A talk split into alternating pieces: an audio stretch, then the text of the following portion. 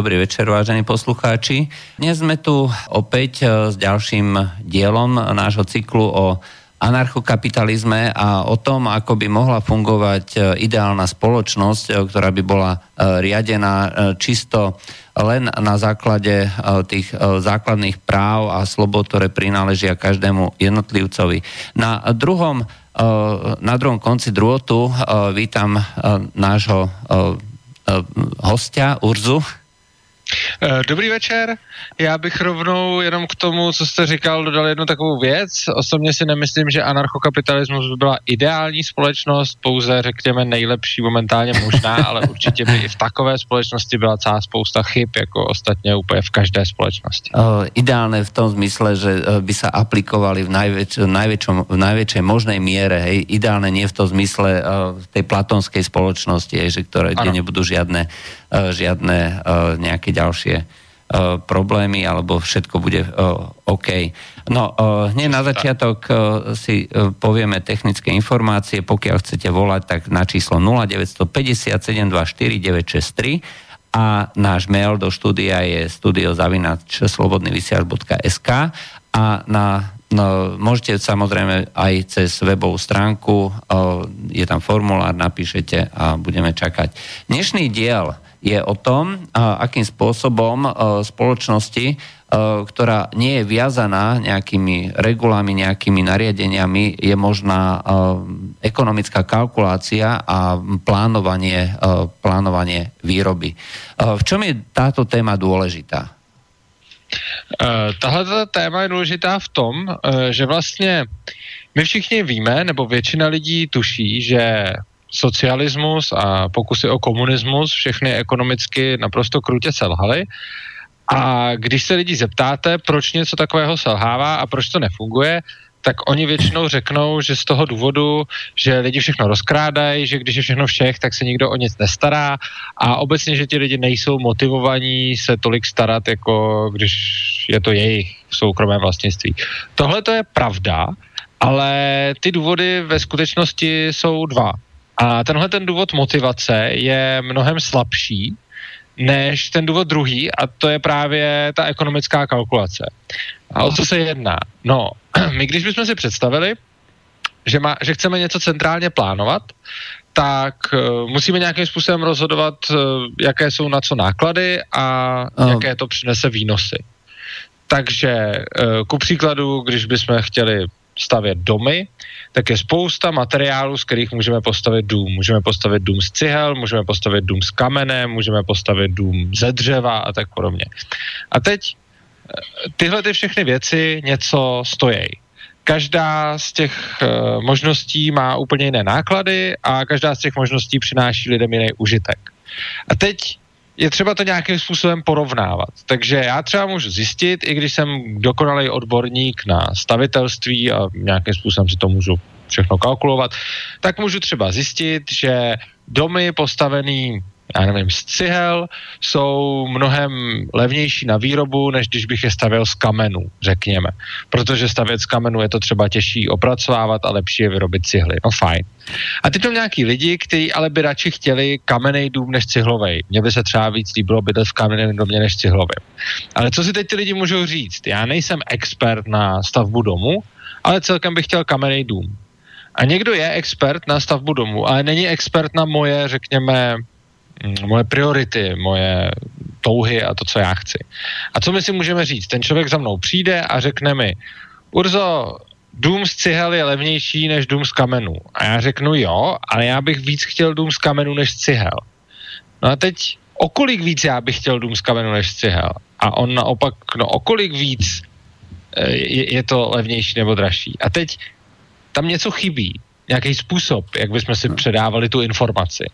No a volný trh na to má naprosto úžasnou odpověď a tou odpovědí jsou peníze.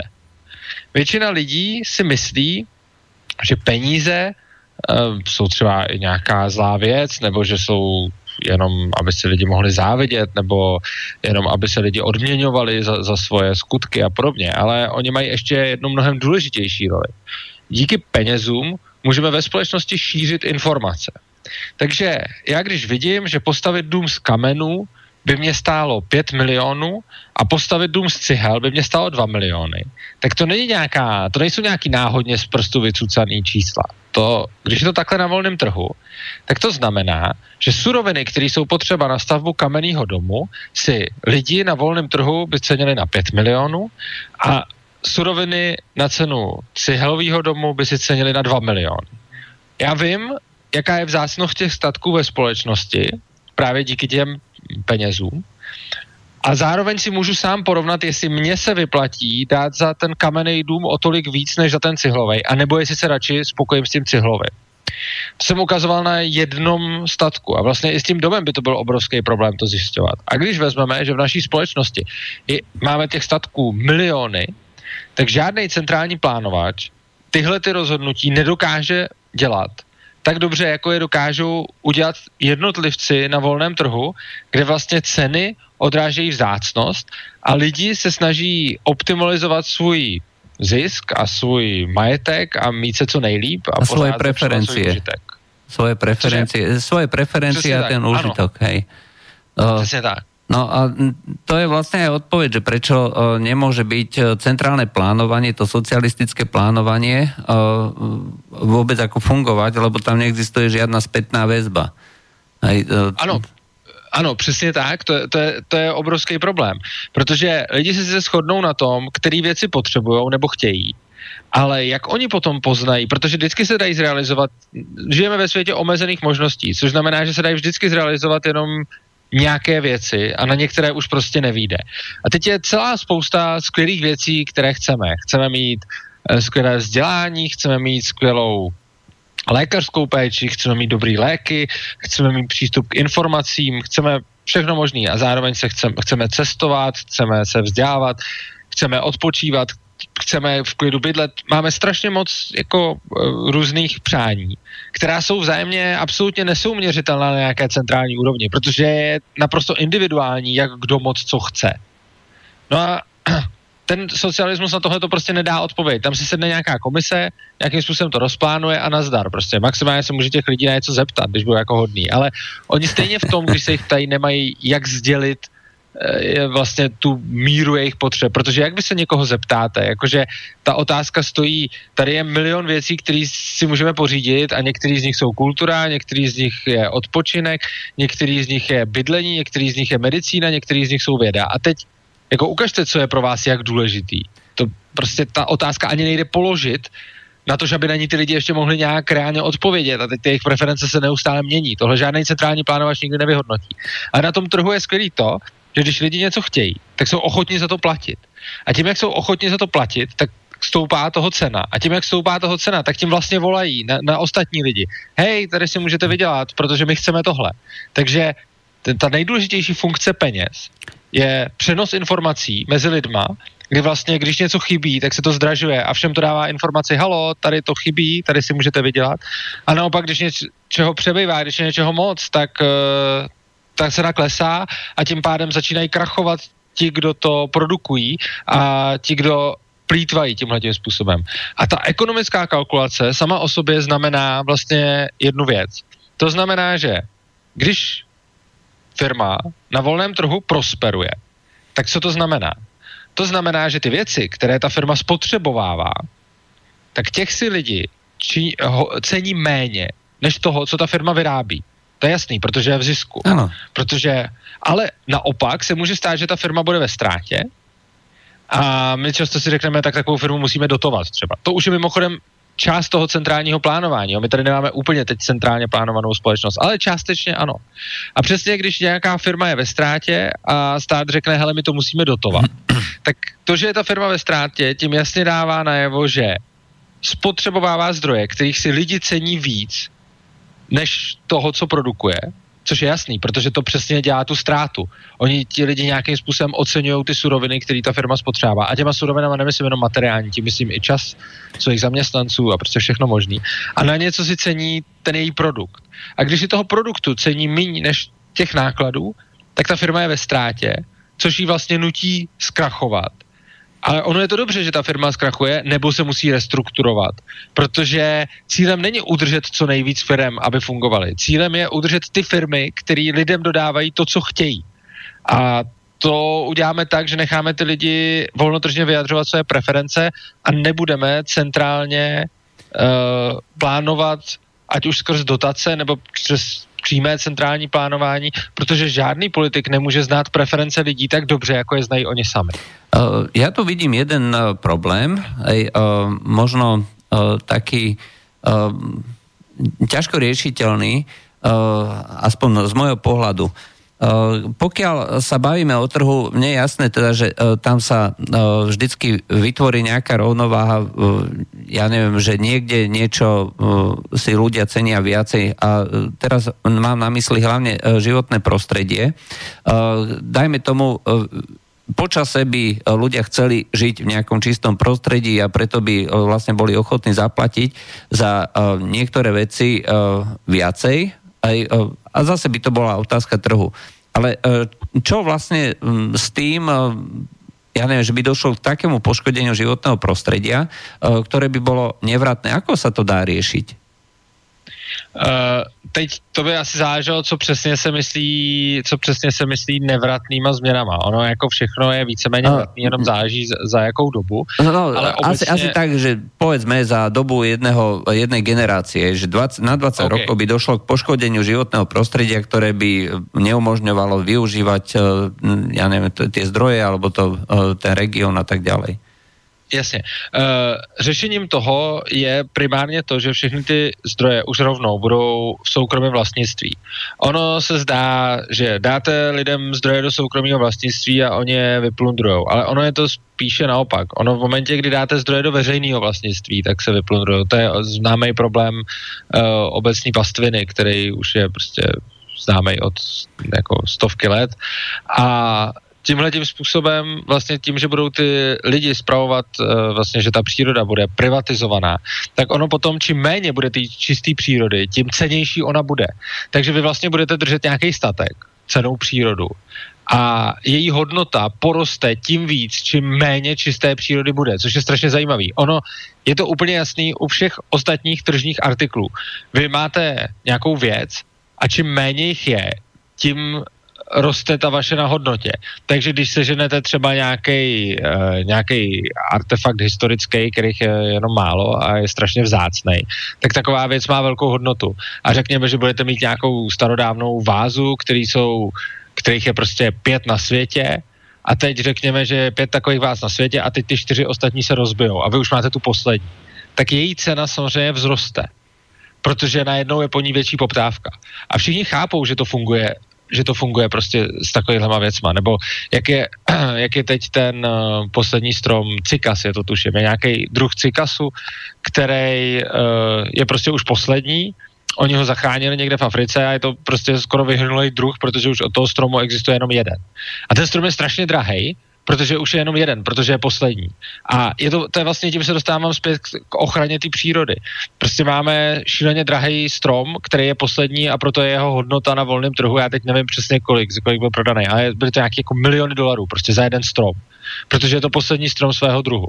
A lidi obecně mají tendenci schraňovat tu vzácnost a čím víc bude příroda poškozená, tím více začne ekonomicky vyplácet jí chránit Protože v momentě, kdy to nebude veřejný statek, ale bude to váš soukromý statek, tak tím, že vy budete držet kus nedotčený přírody v místech, kde bude zničená příroda, tak budete mít něco hrozně ceného.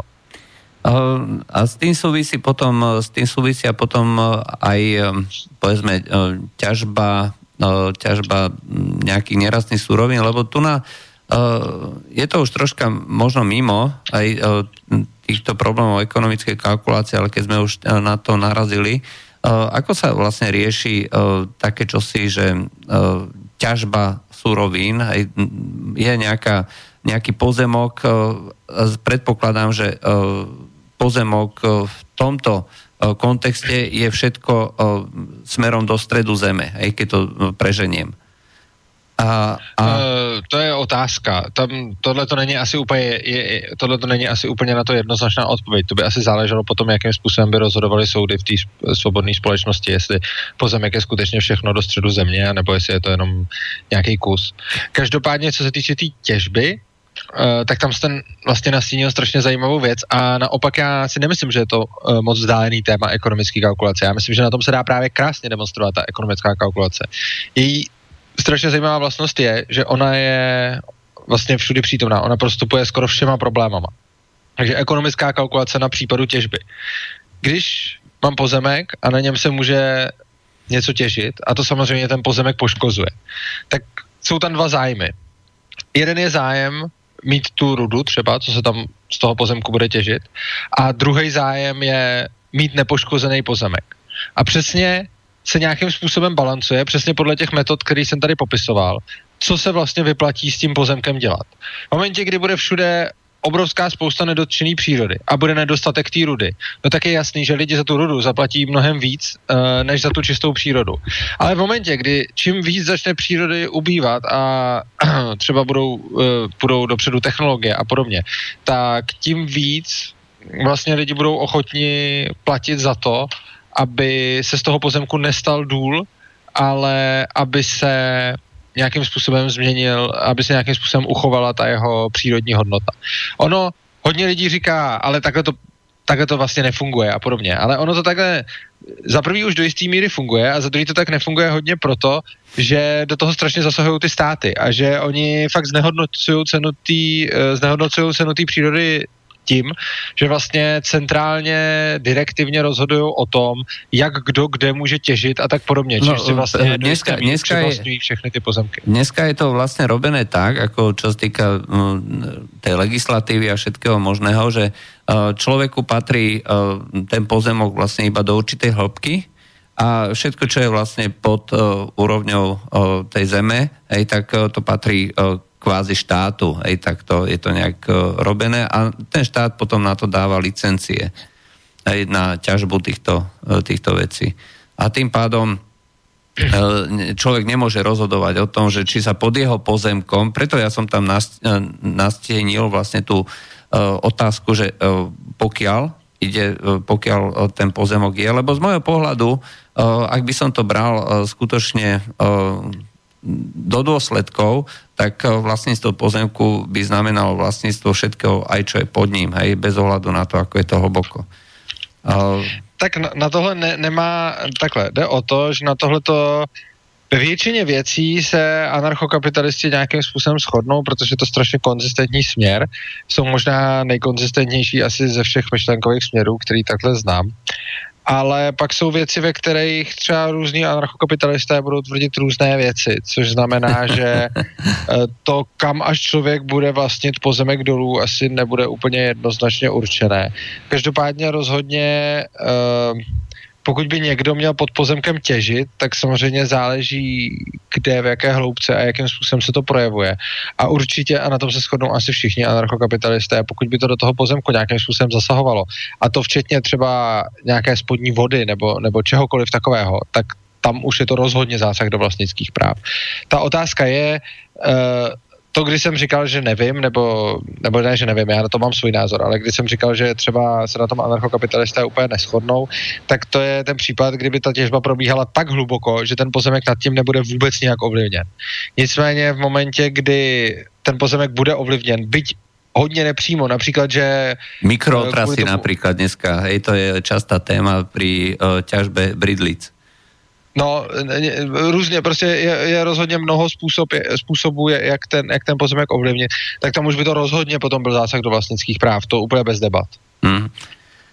V každom prípade, pokiaľ sa bavíme o, o ekonomickej kalkulácii, mňa ešte napadla jedna vec, ten problém vyjadrenia toho, že niečo je cenné a niečo je menej cenné, a tak je uh, riešený vlastne cez uh, no, tú informáciu, že koľko je za to niekto ochotný dať, uh, respektíve koľko uh, stoja zdroje. No, uh, je tu na ešte jeden problém, aj ktorý ma tak napadol a ten problém je, že uh, keď hovoríme, že peniaze sú informácia, tak e, vtedy by všetko fungovalo v maximálne možnej miere a čo najrychlejšie a čo najlepšie, keby e, to bolo vlastne čo naj, najrychlejšie prenášané. Čo chcem povedať? Že keď mám informáciu, že niečo chýba, dajme tomu nejakej divočine, ak dostane sa to niekde, niekde inde, a že niekto je ochotný za to zaplatiť, tá časová E, časové zdržanie môže byť akože dlhé a bude brániť vlastne to, tomu vyrovnaniu alebo dosiahnutiu rovnovážneho stavu. Aj samotná tá cesta je svojím spôsobom tovar. Hej, to znamená, že aj to bude vlastne klásť požiadavky na vyriešenie tohto problému. A príkladom je napríklad vytváranie tých e, infraštruktúrnych ciest e, napríklad na divokom západe, hej, že keď sa stávala železnica z východu, z východu Ameriky na západ, hej, pretože bol potom jednoducho dopyt a umožnilo to, umožnilo to lepšie prekonávanie a spojenie tých jednotlivých štruktúr. Hej. Čiže samotná tá cesta bola, bola vlastne tovarom. Přesně tak, mě teď napadl jeden takový zajímavý příklad, co se dělo v Rusku poměrně nedávno, já nevím, před pár lety. E, tam se dělo to, že pašeráci opravili státní silnici a to z toho důvodu, že ona byla tak strašně rozmácená, ta silnice, že ty pašeráci tam eh, jezdili s nákladákama plných věcí a ty nákladáky se jim tam rozbíjely a oni, když ty nákladáky tam byly rozbitý, tak se zvyšovala šance, že třeba u toho chytí nějaká policie a podobně. Uh, tak ti pašeráci prostě si řekli, OK, nám se to finančně vyplatí a vyslali vlastně svoje vlastní týmy přestrojený za silničáře, kteří se tvářili, že tam normálně mají opravovat silnici a spravili si těch silnic docela hodně, než se na to, to přišlo. Uh, tak o tomto som uh, nepočul, ale dáva to, dáva to proste zmysel, hej, pretože uh, svojím spôsobom uh, práve zločinci vytvárajú uh, voľnotržnú ekonomiku. Jo, to, to, to samozřejmě, jako ne samozřejmě úplně, to záleží, co ty zločinci dělají. Takže tam je, tam je třeba potom rozlišovat, že v momentě, kdy ten zločinec se jenom snaží dodat zboží, který je třeba zakázaný, tak tím určitě vytváří volný trh, což je třeba typický případ pašeráků. Takže v momentě, kdy, samozřejmě ne vždycky, ono můžou pašovat prostě, já nevím, třeba unesený lidi a takhle, to už není úplně jako volný trh, ale v momentě, kdy se jenom snaží dodávat zboží, které státy lidem eh, prostě blokují, ať už jsou to třeba většinou nějaké drogy nebo zbraně nebo cokoliv jiného, nebo se snaží něco propašovat, aby nemuseli platit clo, tak tohle to skutečně vytváří volný trh, protože něco dováží lidem, kteří jsou ochotni za to zaplatit. Samozřejmě potom se může dít i zločinnost, která už narušuje něčí vlastnická práva, takže když třeba unesou nějaký lidi, nutí jak prostituci a něco podobného, tak tím úplně volný trh nevytváří, protože sice na straně poptávky to je volnotržní poptávka, protože ty lidi, kteří to od nich kupují, tak uh, ti samozřejmě platí dobrovolně, ale ze strany nabídky se o volném trhu nedá úplně mluvit, protože ti lidi k tomu byli přinuceni a nedělají to dobrovolně. Hmm. No to je, to je asi jasné. A ako potom vplýva, vplývajú na túto ekonomickú kalkuláciu nejaké ďalšie, ďalšie vplyvy, ktoré súvisia s tým, že nemáme vlastne úplne voľný trh. Mám na mysli hlavne teda, ja neviem, buď je to nejaká sústava tých finančných nástrojov, daňových nástrojov na jednej strane a plus ešte tu nám máme tie rôzne dohody, regule, clá, ja neviem, rôzne opatrenia, že pomocou ktorých sa obmedzujú tieto veci. Ako sa to dá, ako sa to dá k tomuto postaviť? Pokiaľ... Jasne tohle je strašně důležitý téma, protože já jsem vlastně začínal tím, že jsem popisoval, proč ekonomická kalkulace nefunguje v socialismu, v čistě centrálně řízené společnosti, kde je nějaký plánovací výbor nebo komise nebo člověk, který nějakým způsobem teda říkají, co mají všichni dělat. A na druhé straně jsme jako protiváhu k tomu stavěli teda volný trh, kde jsou lidi svobodní a můžou spolu vyměňovat, co chtějí, jak chtějí. Eh, to, v čem žijeme dneska, o čem se teď mluvil, to je přesně ten případ toho, kdy je to trošku tak a trošku tak. Což znamená, nemáme jednu komisi, která by plánovala úplně všechno. Lidi mají do nějaké míry autonomii a do nějaké míry se můžou chovat celkem tržně. Ale na druhou stranu máme stát, který na jedné straně reguluje, na druhé straně dotuje, vybírá daně a tak podobně a teď různé věci daní v různých sazbách. A tím samozřejmě tu ekonomickou kalkulaci ovlivňuje. Ale co to vlastně znamená? Co co znamená, když stát řekne, že něco zadotuje. Stát vlastně v takovou chvíli řekne, lidi dávají najevo svoji preferenci, že dáme nějaký konkrétní příklad, tak třeba řekněme, že stát se rozhodne dotovat fotbalový klub. Uh, lidi dají najevo svoji preferenci, že fotbalový klub je ve ztrátě, protože na lístkách uh, a tak podobně nechtějí prostě zaplatit tolik, uh, kolik stojí provoz toho klubu v takové podobě, v jaké tam je. Takže máme fotbalový klub, který by bez dotace byl ve ztrátě. To jednoznačně je tržní signál k tomu, že lidi si víc cení zdrojů, který ten fotbalový klub, klub spotřebovává a to je třeba, eh, já nevím, pozemek, to je eh, čas všech, eh, já nevím, zaměstnanců, čas trenéra, čas těch fotbalistů, kdyby mohly být využití jinde a tak dále a tak dále. Takže lidi si všech v součtu těch zdrojů, který ten fotbalový klub stojí a který se dají vyjádřit cenou jako veškerých nákladů, cení víc než uh, vstupenek, které, jako ceny vstupenek, které oni jsou ochotní zaplatit, aby uh, se dostali na ten zápas. Případně, uh, když se ho sledují v televizi, tak to platí nepřímo jinak a tak podobně.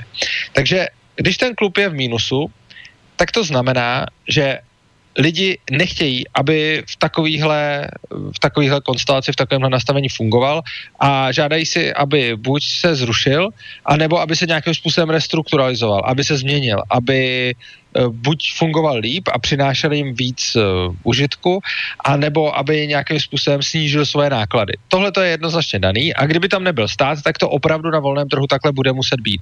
Buď se bude muset najít někdo, kdo to zafinancuje, nebo se budou muset snížit ty náklady. A nic jiného, nic jiného nám, nám nezbývá.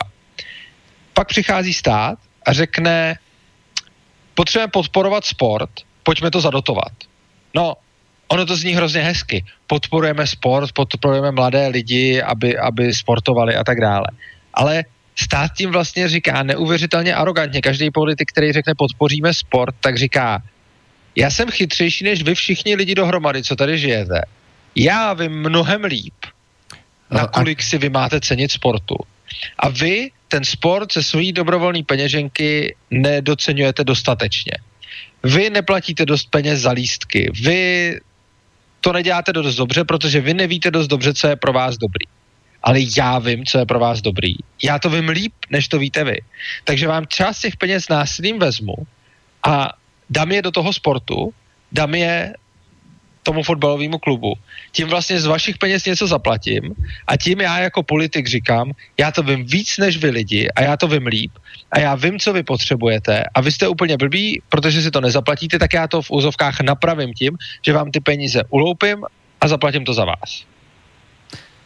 No, tak to to bohužiaľ funguje. Uh, princípe uh, sponsoring ako taký uh, je v celku bežný na západe, ale, uh, alebo teda mimo uh, Slovenska, čiastočne aj na Slovensku a v Česku, ale je to zase len o tom, že nejaký investor príde do toho klubu a má s tým nejaký zámer. Hej? Čiže cení si tie zdroje, ktoré ktoré má, menej ako to, čo mu ten klub priniesie napríklad na reklame alebo na niečom inom. Ano, Hej. Eh, tohle je strašně důležitý zmínit, že je obrovský rozdíl mezi tím, jestli to dělá soukromý sponzor, nebo jestli to dělá stát. A hodně lidí by tady mohlo říct, to je hrozný, Urzo, ty prostě rovnou řekne, že když to dělá soukromý, tak je to dobře, a když to dělá stát, tak je to špatně. Ale já tím vlastně jenom říkám, když to dělá soukromý investor a rozhodne se svoje peníze investovat, tak to znamená, že užitek, který mu přináší ten klub, je pro něj prostě vyšší než ty peníze, které ho to stojí. A je úplně jedno, z čeho plyne ten užitek. Ten užitek pro něj může být nostalgie, nějaký patriotismus, může pro něj být prostě, že má rád ten klub, nebo že se mu něco na tom líbí, to je úplně jedno a není na nás, aby jsme to soudili. Prostě tomu investorovi se něco líbí. A pokud se mu to líbí natolik, že se rozhodne investovat svoje dobrovolné peníze, tak je úplně jedno, jestli je bude investovat on jako sponzor, anebo jestli je lidi zaplatí dobrovolně na listích. Na tom nezáleží. Co je problém, když se objeví někdo, stát, kdo ty lidi přinutí to platit násilím, i když to platit nechtějí. A mimochodem na tomhle tohle se samozřejmě netýká jenom uh, fotbalových klubů a podobně. Tohle se týká úplně všeho. To se týká všeho, co stát, uh, co stát uh, dotuje, to se týká dotací na vědu, na kulturu, na sport. A samozřejmě já neříkám, že by neměly být peníze na vědu, kulturu a sport. Jenom říkám, že by to mělo být tolik peněz, kolik jsou lidé vlastně dobrovolně ochotni zaplatit. Jediné, o co mi jde, je ta dobrovolnost. Přičemž na tom, jak, jak jste říkal o tom sponzorovi, se dá ještě krásně demonstrovat jedna věc. Uh, samozřejmě hodně lidí, když takhle mluvím, řekne, no jo, ale ty vlastně všechno přepočítáváš jenom na peníze a to ale nejde přepočítávat na peníze, protože kde jsou nějaké věci, jako třeba nějaký cit, nějaká emocionální stránka a podobně. A já říkám, samozřejmě, tyhle ty věci jsou strašně důležitý. A jenže oni už jsou v tomhle, v té ekonomické kalkulaci zahrnutý. Protože ten důvod, proč ten sponzor tam dá ty peníze, nebo proč ty lidi jsou ochotní zaplatit hodně za lístek, tyhle ty důvody všechny jsou už nějakým způsobem v tom zahrnutý ty emoce, ta nostalgie, vlastně to subjektivní uvažování těch lidí. A když někdo řekne, tohle musíme dotovat, protože lidi to nedocení, tak tím vlastně říká, že on to ví líp než oni. On není nějaký osvícenější, on jenom tvrdí, že jeho úsudek by se měl nadřadit úsudku těch ostatních a oni by měli být násilným donucení jednat podle jeho úsudku. Ale to, co já jenom říkám, je, nechte ty lidi, ať si rozhodnou po svým, ať si rozhodnou, kam chtějí investovat jejich peníze, protože oni vlastní ty peníze a oni jsou ti, kteří nejlépe ví, do čeho oni chtějí investovat, co je pro ně důležitý a k, če- k čemu oni chtějí věnovat plody svojí práce. No, ale rovnaký problém je potom uh, aj uh, s tými reguláciami, čiže nielen uh, s týmito daňami, aj pretože obmedzovanie, obmedzovanie z nejakého dôvodu je takisto len dôkaz toho, že niekto si myslí, že vie, akým spôsobom by sa mali vyvíjať nejaké preferencie, že či ten, tá krajina chce menej alebo chce viacej a podobne. Uh, Přesně tak. Dokončete, pardon. No nič, uh, hovorte. Jo. Uh, ano, samozřejmě, tohle, tohle je pravda a ono se to i hodně týká té tý ekonomické kalkulace. Uh, týká se to tak, já teď nevím, jestli vy máte už na Slovensku zákon, který zakazuje uh, kuřácké hospody. Máte nebo ne? O, ešte nie, ešte sa môže. Ešte, ešte sa môže to máte, to máte dobrý, v tomhletom, v tomhletom jste svobodnější než my, protože u nás se zakázaly kuřácké hospody a majitel hospody už si nesmí rozhodnout, jestli se v jeho hospodě smí nebo nesmí kouřit, ta hospoda prostě musí být povinně nekuřácká. A to je taky obrovský zásah do svobod a hodně lidí řekne, ale to není pravda, protože uh, to poškozuje moje zdraví a tak podobně, na což já mu zase řeknu, nemusíš chodit do té hospody, protože ta hospoda je toho majitele a ten by si měl rozhodovat, ale to už je spíš jako etická stránka věci. A když se dostaneme k té ekonomické stránce věci, o které mluvíme teď, k té etické se určitě dostaneme ještě k nějak, nějakých dalších dílech, tak ta ekonomická stránka věci vlastně říká o té ekonomické kalkulaci. říká, podívejte se, Eh, hodně těch zastánců toho zákazu říkalo, eh, na západě, když se to zakázalo, tak sice některé hospody zkrachovaly, ale některé si tím zase pomohly a protože když toho udělali nekuřácký, tak začali víc vydělávat a tak podobně. A teď jako, ono to samozřejmě může být pravda. Nějaká hospoda, když bude nekuřácká, tak na to může vydělat. A nějaká ne. Jo? Ale důležité je, že o tom by si měl rozhodovat majitel té hospody. A pokud tu hospodu neumí vést dost dobře, tak prostě krachuje. Druhá možnost je, že on prostě chce mít kuřáckou hospodu. A tam se už dostáváme do, přesně do toho, že ne všechno lze vyjádřit pouze a jen tím, že někdo spočítá nějakou statistiku. Ten majitel té hospody třeba může mít důvod, že chce mít zakouřenou putiku. Prostě proto, že je to hospoda na vesnici, že se mu to tam líbí a že mu přijde, že to k tomu prostě patří a že k pivu patří cigareta. Mimochodem, já jsem absolutní nekuřák, jenom aby... Uh, ja som nefajčiar tiež, ale takisto uh, ne, vyhovuje samozrejme, keď môžem ísť do nefajčiarskej, ale som zásadne ano. proti zákazu fajčenia. Jo, ano, tak to máme, to máme úplně přesně stejně, a taky prostě radši jdu do, do nekuřácký, ale jsem proti tomu zákazu. A teď ten, uh, ten hospodský si prostě řekne, já tady chci, aby se tady kouřilo. A tomu něco přináší. A on i kdyby věděl, že si vydělá třeba průměrně o pár tisíc víc, kdyby se tam nekouřilo, tak mu to za to třeba nestojí. Protože prostě chce mít svoji kuřáckou hospodu. A tohle to je něco, co zase žádný centrální plánovač nedokáže, uh, nedokáže pokrýt. A opět, v momentě, kdy by to pro ty hospody skutečně bylo výhodné, tak jim nechte tu volbu. A kdo to zkusí, kdo je ochoten to zkusit, tak může ve svých hospodě zakázat kouřit. No a potom lidi buď půjdou ke konkurenci, anebo zůstanou u něj. Ale když půjdou ke konkurenci, no tak tím jednoznačně dávají najevo, že ty samotní zákazníci chtějí být, uh, chtějí být jako v kuřácké, že? protože ono se často říká, no jo, ale já když udělám nekuřáckou, tak mi zmizí hosti a půjdou mi někam vedle do kuřácký, tak to radši zakažme. No ale to je opět něco, kdy vlastně to budeme zakazovat na úkor tentokrát těch zákazníků. Oni, když radši půjdou do kuřácký než nekuřácký, tak tím vlastně dávají najevo, že tam chtějí kouřit, že, že jim to vyhovuje víc, protože si myslí, že prostě k tomu pivu třeba patří ta cigareta, což je jako jejich věc, já to s nima nezdílím, ani nepiju ani to pivo, ani nekouřím ty cigarety, ale je to, vlastně, je to vlastně jejich věc a oni by si měli vybrat v rámci svojí svobody. A s tou ekonomickou kalkulací to souvisí přesně tím způsobem, že když ta hospoda je potom v plusu a vydělává, tak to znamená, že ty lidi si cení té hospody a toho, co jim poskytuje víc, než toho, co jí platí. A přesně naopak. A není nutný, aby do toho ten stát zasahoval. A když do toho zasahuje, tak tyhle ty tržní signály vlastně deformuje. Hmm. Uh, ešte jedna celkom, uh, celkom pekná vec ohľadom regulácie, lebo často sa považuje uh, za niečo, že štát musí regulovať E, niektoré veci, ktoré by e, zrejme nevznikli, pokiaľ by e, štát ešte predtým nezasahoval do niektorých ďalších záležitostí.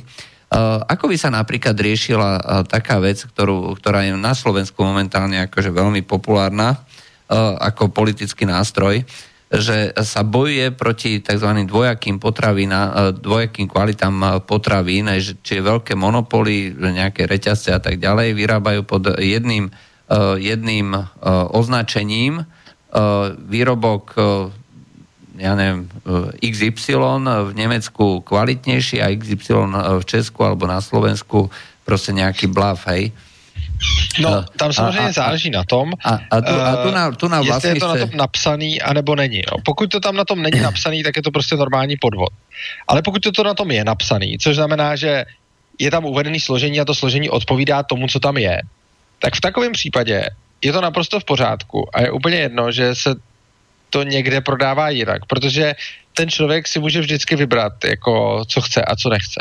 To obecně uh, není jenom problém potravin. Ono je to obecně problém, nebo problém, kvality a nekvality věcí, jako který si dneska můžete sehnat. Hodně lidí říká, a opět, to se hrozně moc týká ekonomické kalkulace, oni říkají, to je hrozný, Eh, v minulosti byly věci mnohem kvalitnější, když jste si koupili ledničku, tak to bylo na celý život, když jste si koupili televizor, tak to bylo na celý život a všechno bylo na celý život a dneska si kupujete ty věci a oni hned zastarají a za chvíli přestanou fungovat a tak podobně a je to jako hrozný. A teď, co to ale znamená, tohle to všechno? No, ono to samozřejmě znamená pouze to, že ty lidi zapomínají se podívat na to, kolik eh, dřív Eh, to taky stálo, že jo. Že dneska si tu samou věc koupíte za třetinu průměrné výplaty a v minulosti jste za to dali třeba tři průměrné výplaty, což už je v podstatě skoro řádový rozdíl v té ceně. A ano, ta pračka vydržela skutečně mnohem díl než dneska, ale taky mnohem víc stála. A potom ty lidi měli na výběr, že buď budou teda brát ty věci, které vydrží strašně dlouho a budou za ně hodně platit, což znamená, že když začínají z nuly, tak vybavení celého bytu je bude stát mnohem, bude jim to trvat mnohem díl, protože si napřed tam pořídí jenom pračku, pak jenom mikrovlnku, pak jenom ledničku. Ale to, co ti lidi chtějí daleko víc, je, že si tam rovnou chtějí pořídit třeba méně kvalitní, ale každý ten spotřebič, a tím pádem dávají na trhu možnost vzniknout firmám, které jim dodávají něco, co třeba vydrží méně dlouho, ale zároveň je to taky výrazně levnější. No a tohle, na to si lidi často stěžují, ale zapomínají na, to, na tu cenu těch věcí. A taky na to, že tím, že se prodávají méně kvalitní věci, tak uh, potom i chudí lidi mají možnost si to vůbec koupit.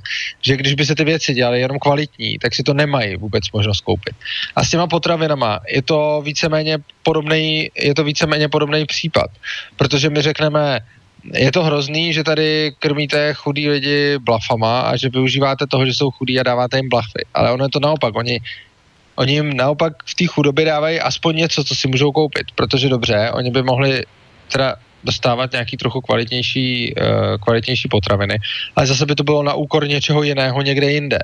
Což znamená, že ten člověk by si pak třeba nemohl dovolit koupit něco jiného, co chce. A on samozřejmě i dneska by si mohl koupit kvalitnější potraviny. Ono to není, že kvalitnější potraviny neexistují. Samozřejmě si můžete sehnat kvalitnější potraviny, ale jsou drahý. stejně jako si můžete sehnat myčku, která vydrží celý život, teď jsem zrovna jako takovou viděl, která má celoživotní záruku, myčka na nádobí, ale prostě za tu myčku zaplatíte asi 50 tisíc. Jako. Ale, ale jako existuje to a prostě můžete si ji koupit a každý má tuhle tu volbu tohle to udělat. A dřív, jak se vždycky říká staré dobré časy, když ten spotřebič vydržel 20 let, no oni měli tu samou možnost co dneska, akorát, že neměli tu levnější. Čili ta dražší možnost je tady dneska a byla tam tehdy. Ale dneska k ní přibývá ještě levnější alternativa, která tady v minulosti vůbec nebyla. A to, že si tu levnější alternativu tolik lidí vybírá, tím vlastně oni demonstrují, že to tak chtějí.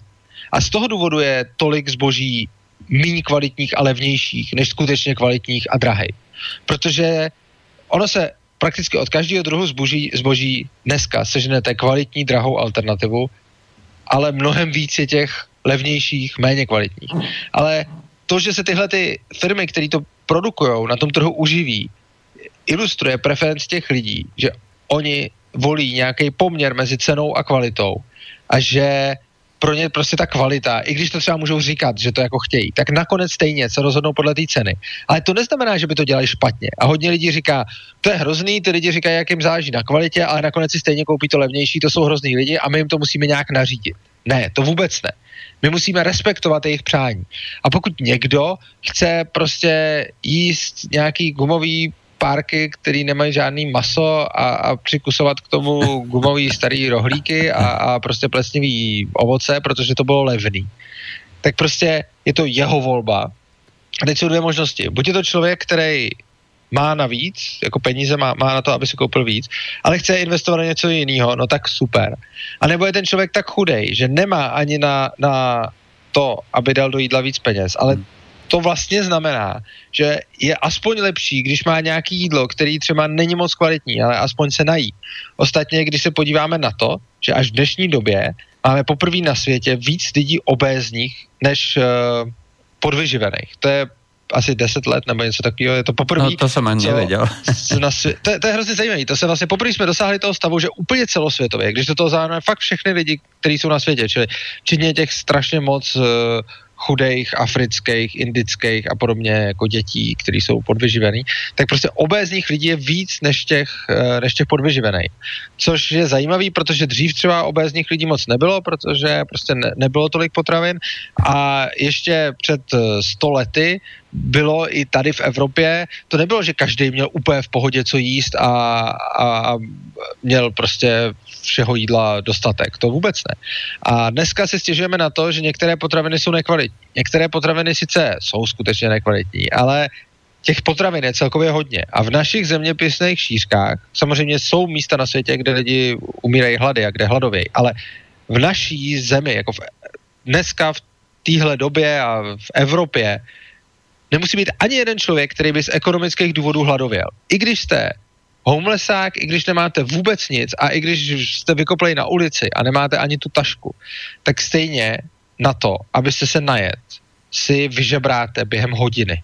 No, Já neříkám, že je to nějaký skvělý život, ale a tohle je mimo jiné jeden z důsledků toho, že jsou levné potraviny. Levné a nekvalitní potraviny tady jsou, protože alternativou k ním jsou žádné potraviny. Samozřejmě tady jsou pořád kvalitní potraviny, to byly vždycky a jsou teď a teď jsou možná hmm. ještě kvalitnější, ale jsou prostě dražší, ale to byly vždycky. Teď hmm. jenom přibyla nová alternativa a to jsou ty levnější. To neznamená, že za stejné ceny, jako dřív jsme si kupovali kvalitní, si teď kupujeme nekvalitní. Takže dřív jsme si kupovali drahý kvalitní a teď si můžeme koupit drahý kvalitní a nebo levný méně kvalitní. Uh, mne skôr išlo o to, že uh, spotrebiteľ by mal mať možnosť uh, sa sám rozhodovať, uh, presne ako hovoríte, že pomocou rôznych kritérií, ale tie regulácie štátu vlastne bránia častokrát tomu, aby tá sloboda spotrebiteľa vybrať si podľa vlastnej vôle a vlastného výberu bola nejakým spôsobom zaručená. Ale máme tu na otázku, pýta sa to ono, že hovoríme zrejme o jednoduchom trhovom hospodárstve, že dnes sme už podľa neho ďalej, je tu trh nadnárodných monopolov a mám pocit, že tie vaše úvahy v tomto prípade už neplatia. Viete sa vyjadriť deformácii trhu vplyvom odvádzania daní nadnárodnými firmami zo Slovenska, respektíve Čiech vo svojich materských firmách, napríklad v Holandsku, Nemecku alebo v daňových rajoch? No, Um, můžu, ten problém a ta deformace není způsobená těma firmama, ta deformace je způsobená vůbec tím, že to někde musí danit. Ono je samozřejmě jako ten stav, který posluchač popisuje, to se samozřejmě velmi dobře všim, že je špatný, ale ten stav je špatný proto, že ty firmy vůbec mají platit nějaké daně. Ten stav je špatný proto, že ty firmy mají platit daně na Slovensku, které jsou tak vysoké, že oni radši jdou platit jinam. Ono, ty firmy, kdyby si měly ty služby, které jim stát po- poskytuje, zajišťovat nějakým způsobem volnotržně a nemuseli by platit ty daně, tak tím by se celý ten, celý ten problém řešil. A potom druhá věc, kterou teda posluchač říkal, byly ty monopoly. Uh, monopoly principiálně na volném trhu dosáhnete monopolu jenom jedním způsobem, že jste prostě strašně dobrý, že jste lepší než celá konkurence. Můžeme se podívat třeba na firmu Standard Oil, která vyráběla uh, petrolej a byla prostě strašně dobrá, dělala samozřejmě všechny takové ty nekalý obchodní praktiky, jako že skupovala konkurenci a byla strašně jako agresivní. A výsledek byl, že cena toho petroleje po celou dobu jejího působení klesala a strašně moc to pomohlo spotřebiteli. Protože to byl volnotržní v úzovkách monopol a ten se projevoval tak, že klesaly uh, ceny a stoupala kvalita a zákazník měl co nejlepší péči, protože ten standard oil se pořád chtěl udržet a pořád chtěl být lepší než ta konkurence, což byl, ale stálo ho to hodně úsilí a výsledek byl, že zákazník byl spokojený. Když ho potom stát jakoby zničil a donutil tu firmu se rozdělit navíc, tak v důsledku těchto těch regulací, až by se mohlo říct, předtím byl jakože v úzovkách monopol a teď už teda není, protože jsme to rozbili, tak v důsledku toho naopak stouply ty ceny, protože do toho ten stát začal zasahovat. A tohle máme s monopolama úplně stejně i teď. Prostě když máte někde monopol, tak buď se tam drží volnotržně tím, že je dobrý, a to těm spotřebitelům pomáhá. A nebo je tam držen uměle, tím, že stát postaví do toho odvětví nějaké bariéry, aby tam uh, noví buď nemohli vstupovat, nebo aby bylo strašně těžký tam vstoupit. Což znamená, že je to naprosto typický, je velká korporace, která, mm, která v podstatě má už možnost i tvořit legislativu, což je opět jako právě důsledek toho, že tady máme ty státy, kde tu legislativu vůbec lze takhle centrálně tvořit. A tahle ta velká korporace si prolobuje různé omezení konkurence a tak podobně. Takže vlastně tím, že existují ty státní, eh, ty státní regulace a ty nařízení a tyhle ty normy, tak to je v podstatě pomoc eh, těm obrovským eh, korporacím proti jejich konkurenci a proti malým podnikatelům, kteří samozřejmě veškeré regulace snášejí mnohem hůř. A to jednak proto, že oni nemůžou do nich vůbec mluvit, ty velké firmy můžou, takže když máte velkou firmu, tak typicky má nějaký svoje vnitřní postupy a bude si do legislativy vynucovat, aby tyhle ty postupy aplikovali všichni. Jí už to nic nestojí, protože už aplikuje a bude tím likvidovat ty drobný podnikatele, kteří musí investovat obrovské množství zdrojů do toho, aby se podřídili té regulaci, to je jedna věc. A druhá věc je, že i když tu regulaci nevymyslí teda ta firma a neprolobuje ji nadnárodní korporace, ale prosadí vážně politik jako teda v dobré víře, řekněme, že nebyl ani podplacený, že si prostě fakt myslel, že těm lidem chce pomoct, tak jim takhle, tak jim takhle šel pomoct. No a v takovémhle případě ta opět ta velká korporace má celá oddělení právníků a účetních a, a tak dále, aby si s tou regulací poradili. Oni to prostě dokážou zvládat. Zatímco ty malé firmy na tomhle často vyhoří, protože prostě nejsou tak flexibilní a mají s tím spojený mnohem vyšší transakční náklady než, než ty velké firmy, které už stejně na to tam mají lidi, kteří na ty regulace umějí reagovat. Což v podstatě znamená, že samozřejmě tyhle ty obrovské korporace Eh, jsou problém a jsou problém, který je vytvořený státy, protože tím, Bohužel. že máme centrálně řízený hospodářství, tak to zvýhodňuje ty nadnárodní korporace oproti těm lokálním drobným podnikatelům. Ono, ono často sa uh, uvádza jeden taký, taký príklad, uh, kedy si bola tá mamutia firma AT&T, aj, uh, ktorá bola neefektívna, jej služby boli drahé, nekvalitné a tak ďalej, potom sa to násilím rozdelilo, vznikli Baby Bells, tie si začali vnútorne konkurovať, ale už samotný vznik AT&T bol výsledkom nejakého mimotržného nejakého mimotržných zásahov. Hej, to znamená, že to nevznikol tu na trh, v podstate len vzniklo viacero nejakých mini monopolov, ktoré si navzájom medzi sebou začali aspoň ako tak konkurovať ale stále v tom regulovanom prostredí. Ja si myslím, že práve tento príklad nie je dobrý. Ktorý príklad není dobrý? Ako používať to, že štát dokáže niečo regulovať, alebo teda E, činnosť štátu, že je užitočná, lebo to sa často uvádza, že zabráni nejakému e, škaredému monopolu, aby získal, získal vplyv a moc a vzniknú nejaké yes, no. efektívne. Práve vznik tých baby bros ako skutočne ako viedol k tomu, e, že sa zvýšila konkurencia, znižili sa ceny, zvýšila sa kvalita a tak ďalej. No jasně a hlavně, hlavně stát sám o sobě je obří monopol, jo. Hodně lidi říkají, potřebujeme stát, aby tady nebyly monopoly, ale v podstatě tím říkají, uděláme jeden obří monopol na úplně všechno. Protože ten stát má monopol na násilí a tím pádem si potom může rozhodovat o monopolech na všechno. Stát má monopol na ty nejklíčovější odvětví, odvětví a my vlastně řekneme, nechceme tady monopoly, no tak uděláme jeden obří monopol a to tím to určitě jako vyřešíme. To nedává ani smysl prostě.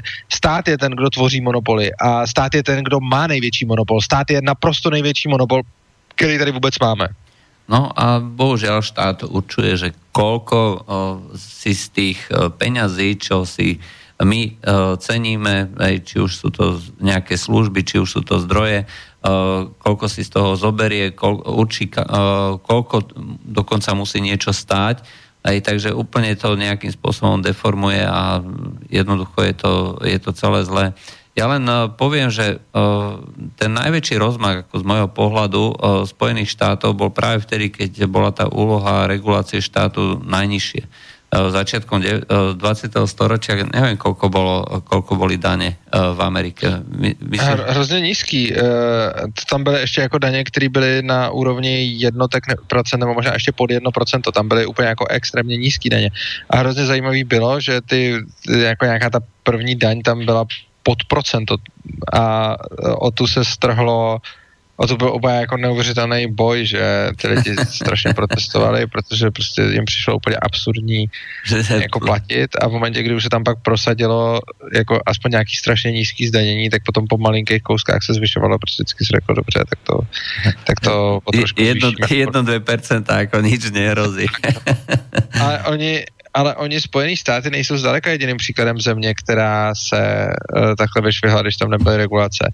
Uh, příklad další země, a to je strašně zajímavý, tu uvádí každý socialista jako příklad toho, jak funguje socialismus a jak je to super, je Švédsko. A to je strašně zajímavé, že socialisti Švédsko strašně často uvádějí za příklad, ale ono se stačí podívat na historii a to málo kdo ví, jakým způsobem to ve Švédsku vypadalo.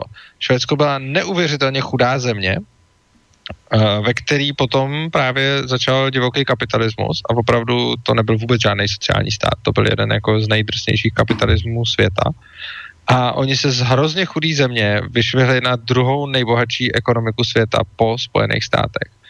Tohohle toho dosáhli právě skrze ten kapitalismus a potom, když už na to měli a když na to bylo, tak eh, tam začali budovat sociální stát a, a velké přerozdělování a podobně. Čímž ten jejich vývoj se začal strašně moc pomalovat a začali i potom ztrácet uh, v tom, v tom světovém žebříčku, ale Švédsko je vlastně úžasný příklad země, která s kapitalismem získala tak obrovské bohatství, že potom si mohla dovolit i socialismus. Ale tak toto je štandardný, e, štandardný spôsob, akým e, funguje, funguje dnešná tá spoločnosť, tie výmeny tých tzv. pravicových a lavicových vlád fungujú vždycky len do doby, teda vždycky fungujú, pokiaľ je z čo rozdávať, vtedy sú socialisti a pokiaľ neprídu tam nejakí tí uh, kapitalisti, ktorí to nejaký zase uh, troška oživia, troška naštartujú. Aj keď v poslednej dobe mám dojem, že tých tvrdých kapitalistov je stále menej a menej. To je, ale ono je to dáno i přesně tím, co jste teď říkal. Jako my se máme hrozně dobře, že jo? My máme strašně, jako ekonomicky jsme neuvěřitelně vyspělá společnost. Máme se po ekonomické stránce, když to porovnáte s tím, jak se měli lidi třeba před stolety a podobně, tak se máme šíleně dobře. Máme dostup k technologiím, které jsou rozšířené a podobně. Což je mimochodem strašně zajímavý, že socialisti si často stěžují na to, jak se rozvírají nůžky mezi bohatými a chudými. A je hrozně zajímavý sledovat, jakým způsobem eh, tenhle ten proces vůbec vzniká. Jakým způsobem vůbec vznikne to, že se rozevřou ty nůžky. Ono je to jednoduché. Prostě někdo, kdo je hodně bohatý, vymyslí, zbohatne tím, někdo je prostě normálně jak předchůdý a potom něco buď vymyslí, buď vynalezne, a nebo jenom ani nemusí vynalézat. Stačí, když třeba vezme nějaký vynález a vyrobí ho, masivně ho využije a dodá to každému. Tak tímhle tím způsobem ten člověk obrovsky zbohatne, on si strašně moc zlepší život, protože on všem prodal nějakou novou technologii a všichni ty lidi si o trošičku zlepší život. Každý z nich se o trošku zlepšil život tím, že to může teď používat. No a co se stane? Zaprvé všichni zbohatnou, celá společnost. Zbohatnou to, jak ty, co dostali tu novou technologii, ty zbohatli každý trošku, tak zbohatnul strašně moc ten, kdo jim ji poskytnul. A tím se stalo jednak to, že si všichni trošku polepšili a ten jeden si polepšil strašně moc. Čili se jednak rozevřely nůžky, ale ne tím způsobem, jak si to často socialisti představují, což znamená, že se rozvírají nůžky a bohatí bohatnou a chudí chudnou. Ne, oni, někteří bohatí zbohatli strašně moc a mnoho chudých zbohatlo jenom o trošku. A když tohle to udělá mnoho lidí a takových vynálezů může být strašně moc, třeba to může být, když někdo vyrobí auto, aby každý najednou mohl, mohl prostě jezdit autem, někdo vyrobí ledničku, aby každý mohl používat ledničku a, a, a tak dále. A teď prostě výrobce ledniček strašně moc bohatné a všem lidem se trošku zlepší život o to, že mají najednou doma ledničku a nemusí dovážet led do sklepa. No a tímhle tím způsobem, když to, eh, když to vlastně funguje, tak se nám naprosto přirozeně rozvírají nůžky mezi bohatýma a chudýma, což znamená, že se zvyšuje relativní rozdíl jako bohatství, ale absolutní bohatství stoupá i u těch chudých, i u těch bohatých. A ta společnost jednak se teda jako relativní rozdíly bohatství se zvětšují, ale absolutní bohatství stoupá. Naopak ten socialismus tím, že, uh, tím, že zabíjí to relati- ten relativní rozdíl, tak vlastně tohoto neumožňuje a tím pádem to absolutní bohatství klesá. No, nebo no. aspoň nestoupá tak rychle, nebo záží, jak je to tvrdý kapitalismus, eh, socialismus. No, v tom Švédsku, ako ja si, no, ja si proste tiež uh, často uvádzam ako tento uh, Švédsko ako príklad uh, krajiny, ktorá sa dostala uh, na to čelo uh, toho, toho rebríčka z tých krajín, bohatstva a tak ďalej. Uh, Uh, byla právě... druhá, vždycky nikdy nepřed, nepředstihla Spojený státy. Když byla druhá, tak Spojený státy byly první. Ale v každom prípade uh, to bola krajina, ktorá, uh, kde sa ľudia spoliehali uh, vlastne sami uh, na seba, na svoje, uh, na svoje schopnosti. Hej, čiže bola to spoločnosť, ktorá skutočne odmeňovala v začiatkoch uh, tú prácu, tvrdú prácu a tí ľudia tie výsledky potom jednoducho získali. Hej. Takže pokiaľ uh, sa nespoliehali na štát, pokiaľ tomu štátu nezačali uh, v ich predstavách, hej, teda, že múdry štát sa postará a uh, teraz, že si zaslúžime, alebo teda naše deti si zaslúžia uh, nejaké benefity, tak uh, dovtedy, to, uh, dovtedy to išlo veľmi prudko hore. Potom už samozrejme nie, potom už sa dávalo na sociálne programy, na školy a tak ďalej. A e, stále viacej a viacej na všetko možné. A na všetko, a tie dane boli v niektorých prípadoch takže 90-percentné. No jasně. Uh, tam je potom ten druhý aspekt a to je vlastně ten sociální aspekt té švédské společnosti, který je taky strašně zajímavý, kdy vlastně se můžete dočíst ještě o tom, jak třeba před dvěma generacemi nebo tak podobně byli ty Švédové ještě strašně hrdí na to, že si dokážou pomoct sami a přišlo jim naprosto absurdní, aby si brali nějakou podporu nebo něco takového, protože byli hrdí na to, že se postarají sami. Ale pak stačilo pár generací toho, aby jim někdo vtloukal do hlavy, že na to mají právo a teď už se vlastně vůbec nežnírujou a berou si plnými hrstmi ty nové generace, protože už na tom nespatřují nic zvláštního. A tohle je určitý celospolečenský dopad, který je strašně zajímavý. Je to vlastně o tom, jakým způsobem, když stát podporuje nezodpovědnost, jakým způsobem přibývá nezodpovědným a jaký, nezodpovědných a jakým způsobem jsou nakonec i oni poškození. Ale to by bylo pravděpodobně na celý další díl. Hmm. To se té ekonomické kalkulace až tolik netýká ale je to taky rozhodně hrozně zajímavý téma. No, ale súvisí to právě s tím, že pokiaľ dáte moc do rúk monopolu, aj nejakému také, ako štátu určovať aj to, že čo sa bude učiť na školách, akým spôsobom sa bude vychovávať, no tak potom výsledok je taký, že celá spoločnosť nakoniec skôr alebo neskôr začne degradovať. A toto ja považujem za veľmi dôležité. To znamená, že my sa na to pozeráme z toho hľadiska čo ja viem, jednej generácie, dvoch generácií, ale pokiaľ berieme do úvahy vlastne tú historickú os, celú kontinuitu, tak práve tá monopolizácia moci týchto veľkých celkov vedie v konečnom dôsledku k nejakej degradácii. Skôr alebo neskôr v, to, v, tej, v tom prirodzenom behu sveta to jednoducho nebude fungovať. Rozhodně, já školství považuji za jeden, jedno z nejzásadnějších jako témat, protože přesně jako stát využívá školy jako obrovský nástroj propagandy, kterou nás může všechny ovlivňovat od úplně raného dětství. A je hrozně zajímavý třeba to, že prakticky každý člověk uznává, že je nějakým způsobem oblíbe, ovlivněný reklamou, takže prostě když uh, na něj pouští televize nebo prostě na internetu, když na něj padají reklamy, tak všichni celkem připustí, jo, já jsem asi nějakým způsobem ovlivněný reklamou a to je dospělej a to, to na něj není chrleno jako neustále non-stop. Ale málo kdo připustí, že když strávil celý dětství ve vzdělávací instituci státu, kde se učí Uh, vlastně, jak má mít úctu k tomu státu, k vlajce a podobně, tak uh, strašně těžko ty lidi připouští, že by byli uh, nějakým způsobem jako brutálně zmanipulovaný tímhle, že? což je strašně divný. Jo? Jako každý připustí, jo, já jsem trošku ovlivněný reklamou, kterou vidím v televizi, ale určitě mě teda stát nezmanipuloval, když jsem byl malý a musel jsem sedět 8 eh, hodin denně ve škole a poslouchat to, co, co mi tam řekli, jo. Takže, ale tohle je jako strašně velký téma, to by bylo určitě na, zase na další celý díl, ale je to podle mě asi nej, jako nejzásadnější a rozhodně to takový jako moje asi oblíbený a nejzásadnější téma. Tak se můžeme tomu povenovat eh, v budúcej, eh, v budúcem rozprávaní. Tak to bol dnešný diel, kde sme sa bavili o ekonomickej kalkulácii a na budúce si dáme školstvo, výchovu. Skvelý. A, a, dobre.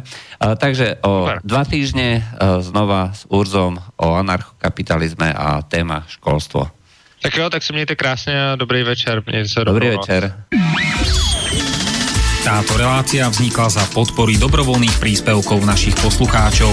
I ty sa k ním môžeš pridať. Viac informácií nájdeš na www.slobodnyvysielac.sk Ďakujeme.